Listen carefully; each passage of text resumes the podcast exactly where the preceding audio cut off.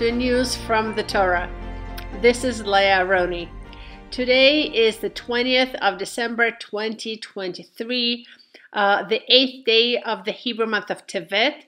And this week we're reading the Torah portion of Vayigash. Uh, we're almost nearing the end of Sefer Breshit, the book of Genesis.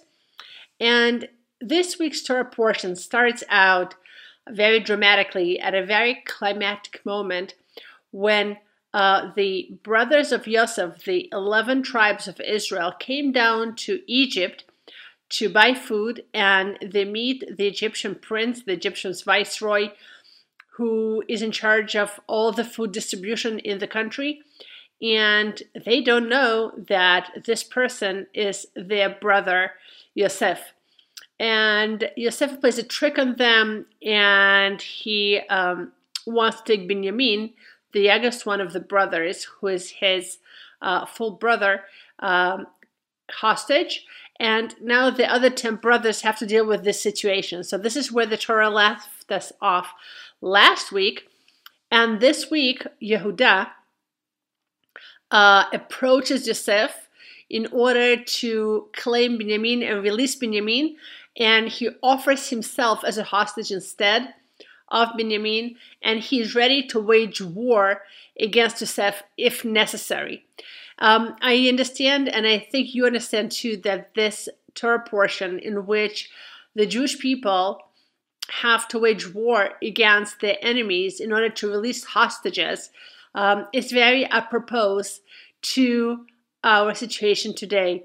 There's a lot of talk about um, another ceasefire and if that's the right thing to do.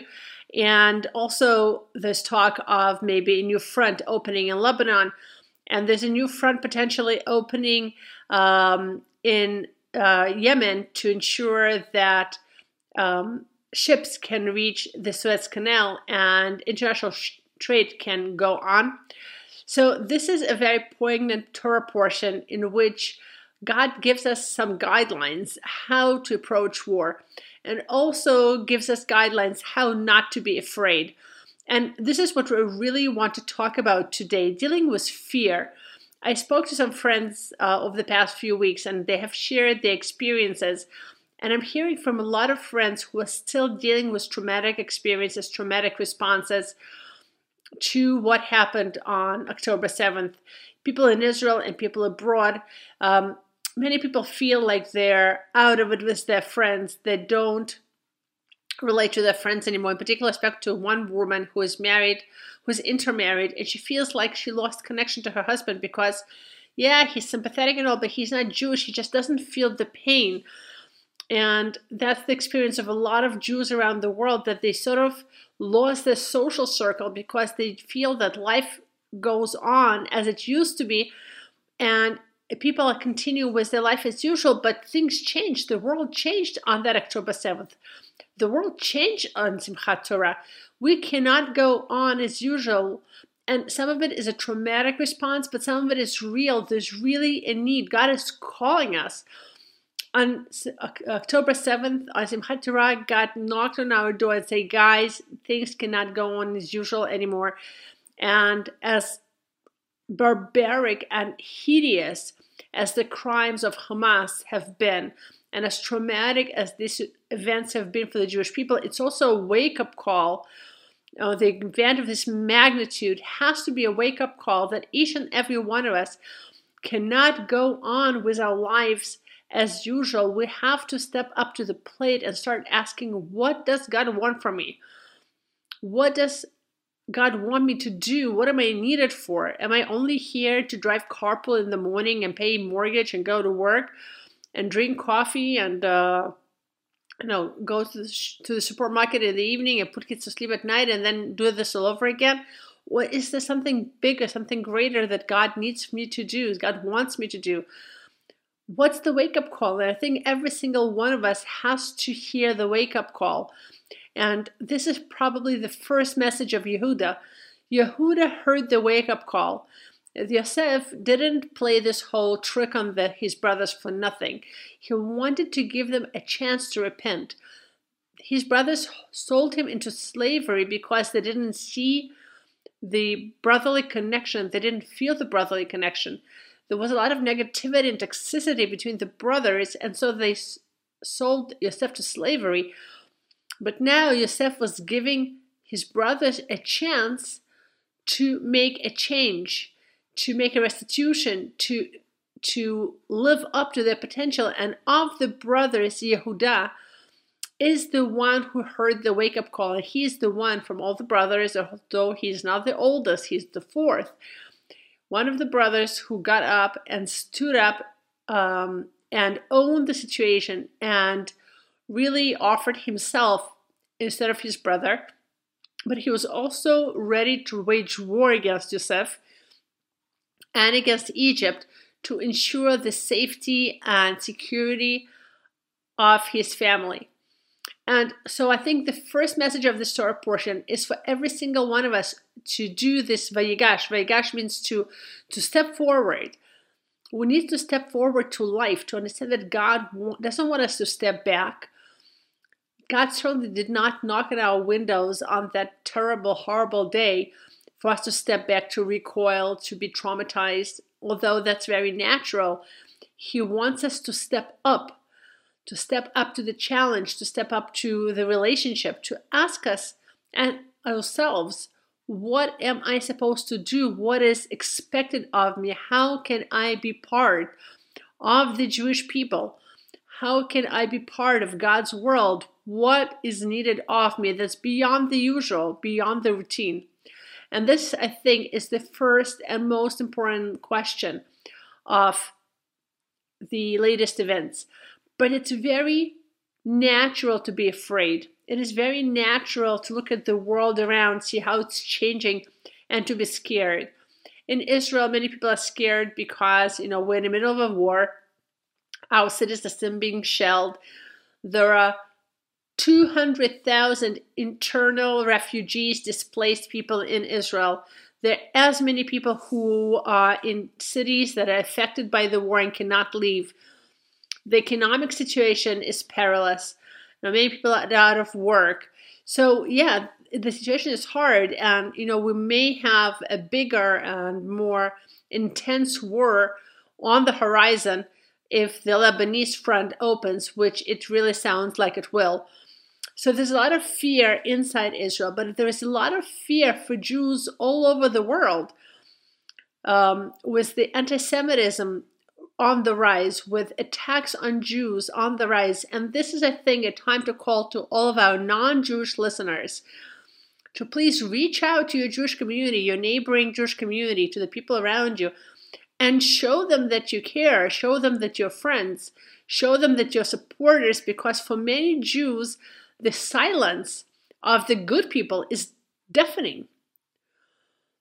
I just saw yesterday, actually, in one of the neighborhoods, I think um, in Long Island, that the people, um, the the neighborhood Reform Temple, drove to the temple on Shabbat, and when they came out, on every single car in the temple parking lot, there was a sticker, uh, there was a flyer with a large heart, and it came from a man who said, "Hi, I'm your neighbor. I'm originally from Bulgaria. We see you, we love you, we care about you.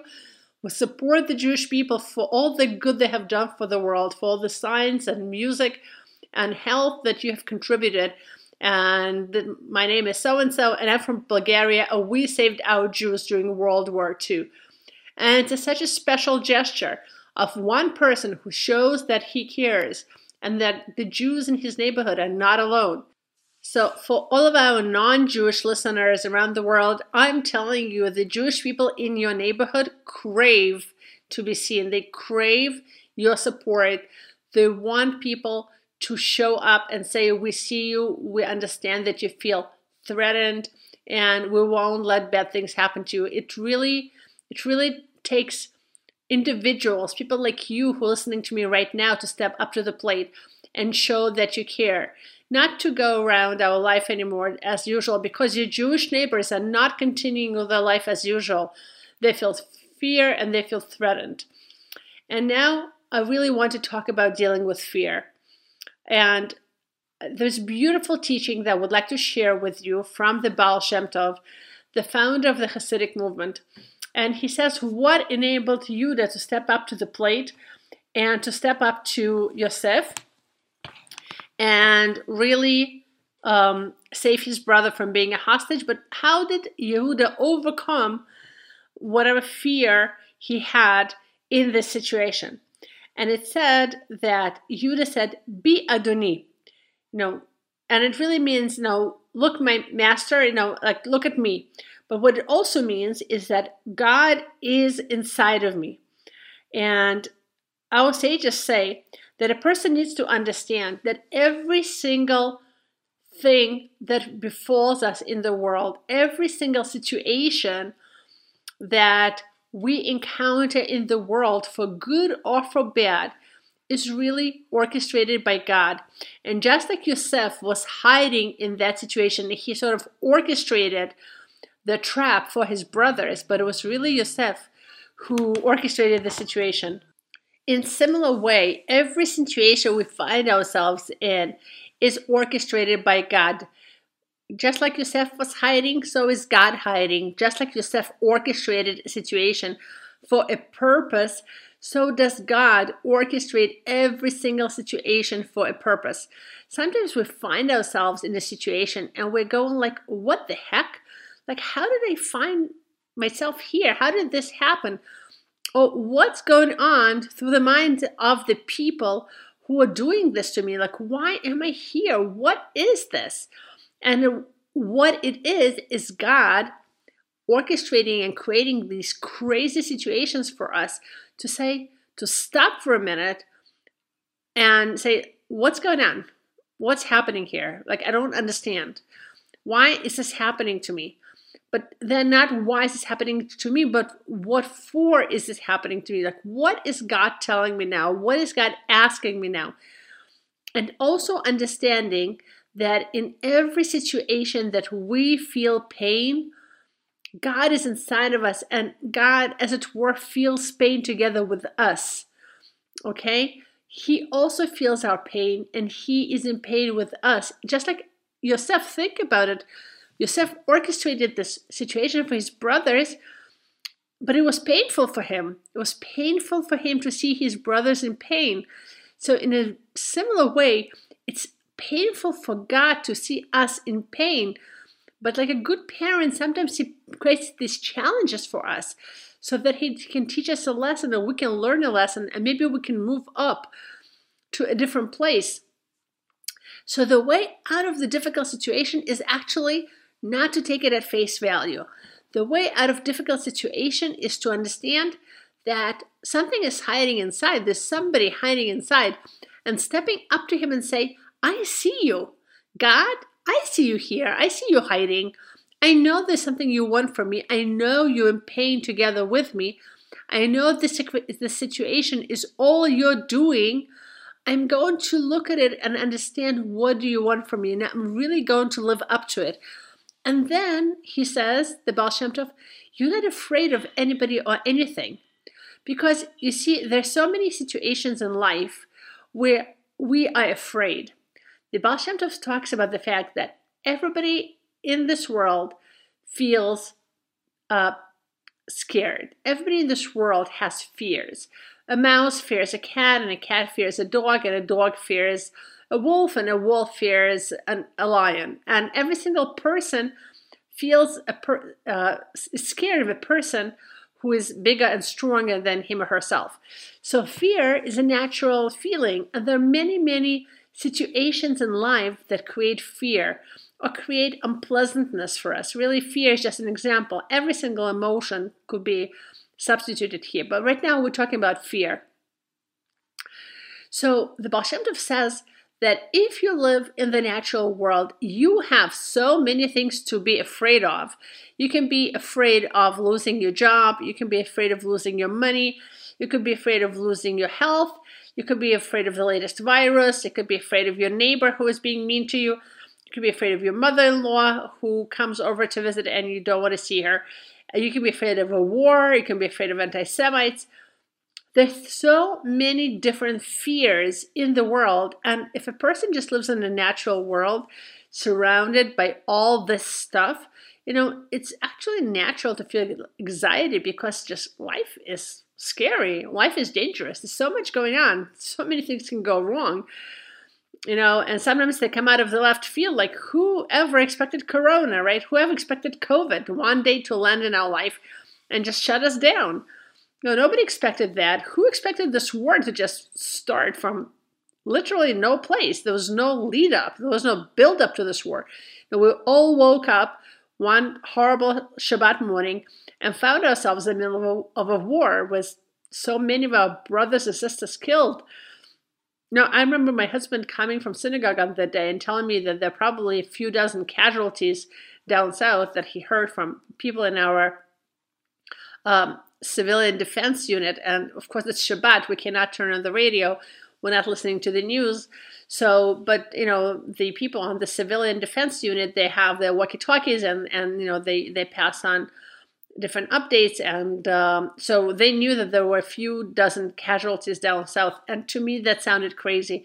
It sounded unbelievable that there could be a Hamas attack there could be a few dozen casualties. That that just sounded crazy. And then we turn on the news after Shabbat and it's 200 people. And then the next day it's 300 people. And then, you know, slowly, slowly they raise the numbers. Um, I think just not to send people into too much shock. And then you get to like 13, 1400. It's crazy. And, and even the fact that I'm saying 13 or 1400, that we don't have an exact number, or actually we do, but we don't like, we're, we're so like done counting. You know, like, um, we're just like, it's so much Okay, nobody expected that to happen in, in five hours for them to be able to kill so many people. So there's so much to be afraid of, but the Baal Shem Tov says there's a secret to overcoming fear. And the secret to overcoming fear is understanding that all the fears in the world actually come from one place. All the fears in the world come from God. Really, the only fear you need, the only awe you need is the awe of God because He runs your life. He creates all of these situations. And obviously, it's important to say that the horrible, terrible, barbaric people who perpetrated these situations, they are absolutely responsible. They're absolutely responsible for what happened. There's no not a doubt in my mind and shouldn't be taken any other way.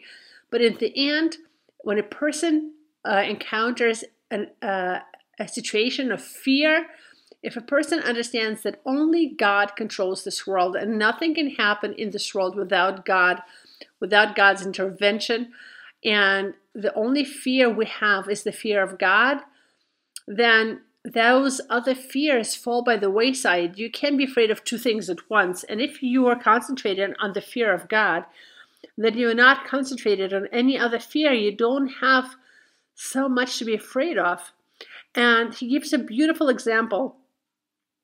If one day uh, a king sends a soldier or a policeman to fetch somebody to the palace, so if the person who now you know encounters the soldier, the soldier comes to your house, knocks on the door, and says, "Hi, no, the king is calling you. The king told me to fetch you."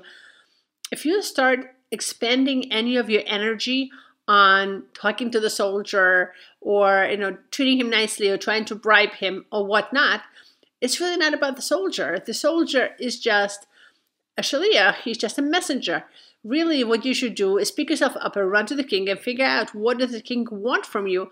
And you know is are you in good graces or bad graces? And try to ingratiate yourself into the king's good graces.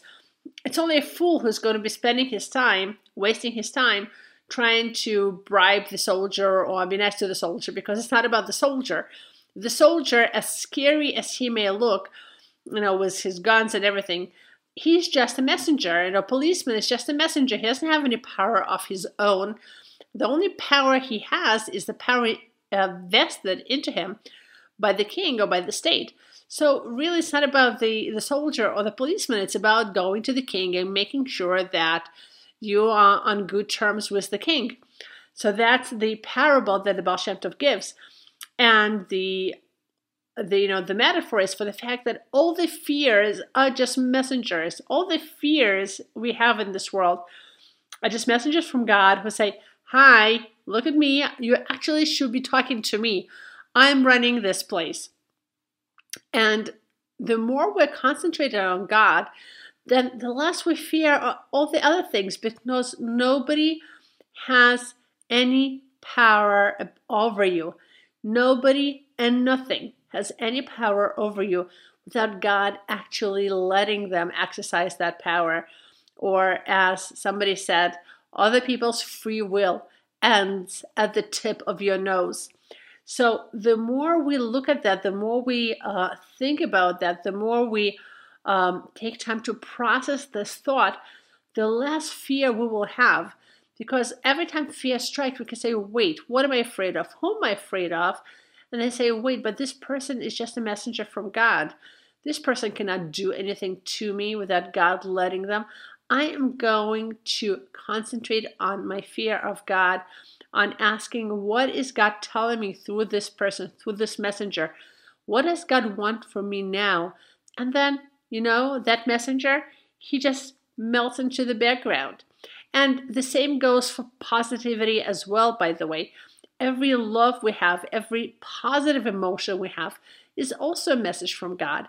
And we can delve um, and dwell on the outside, on, on the food that we're enjoying, on the relationship that we enjoy, on beautiful things that we enjoy, or maybe on cravings that we have. We'll understand that all of those are just kisses and hugs that God is sending us to make our life better, to make our life fun, for us to enjoy life. And then if we can trace back that good positive feeling back to God and say, God, thank you. I love you so much. Thank you for that, for that show of love you just given me. You know, just like a mother when she wants to treat her son or her daughter and she wants to show them how much she loves them. So she makes something nice for them, like um, a, a food that they like, or gives them a cookie. The cookie is not the point. The cookie is just a symbol of her love. So everything we get in life, all the beautiful, delicious, uh, fun things we get in life are just cookies.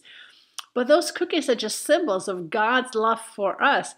And the more we can penetrate and see that, the more we can penetrate the outside shell and see that everything in the world is a message from God, sometimes a message of love. Actually, I'm going to take that back. Always a message of love.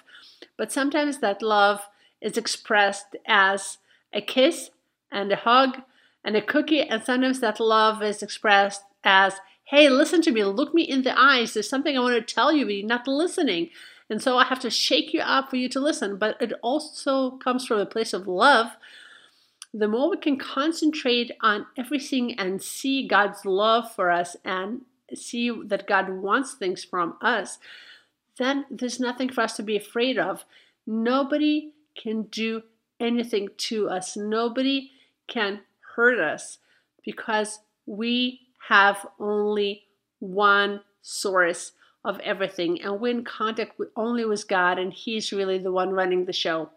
So I'm going to sign off on that.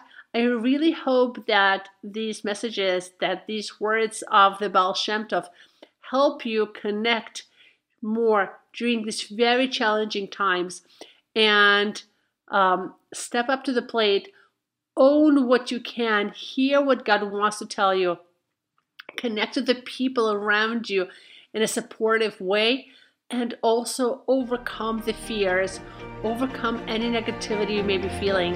So, with that, I will see you next week. And this was Leah with news from the Torah. Bye bye now.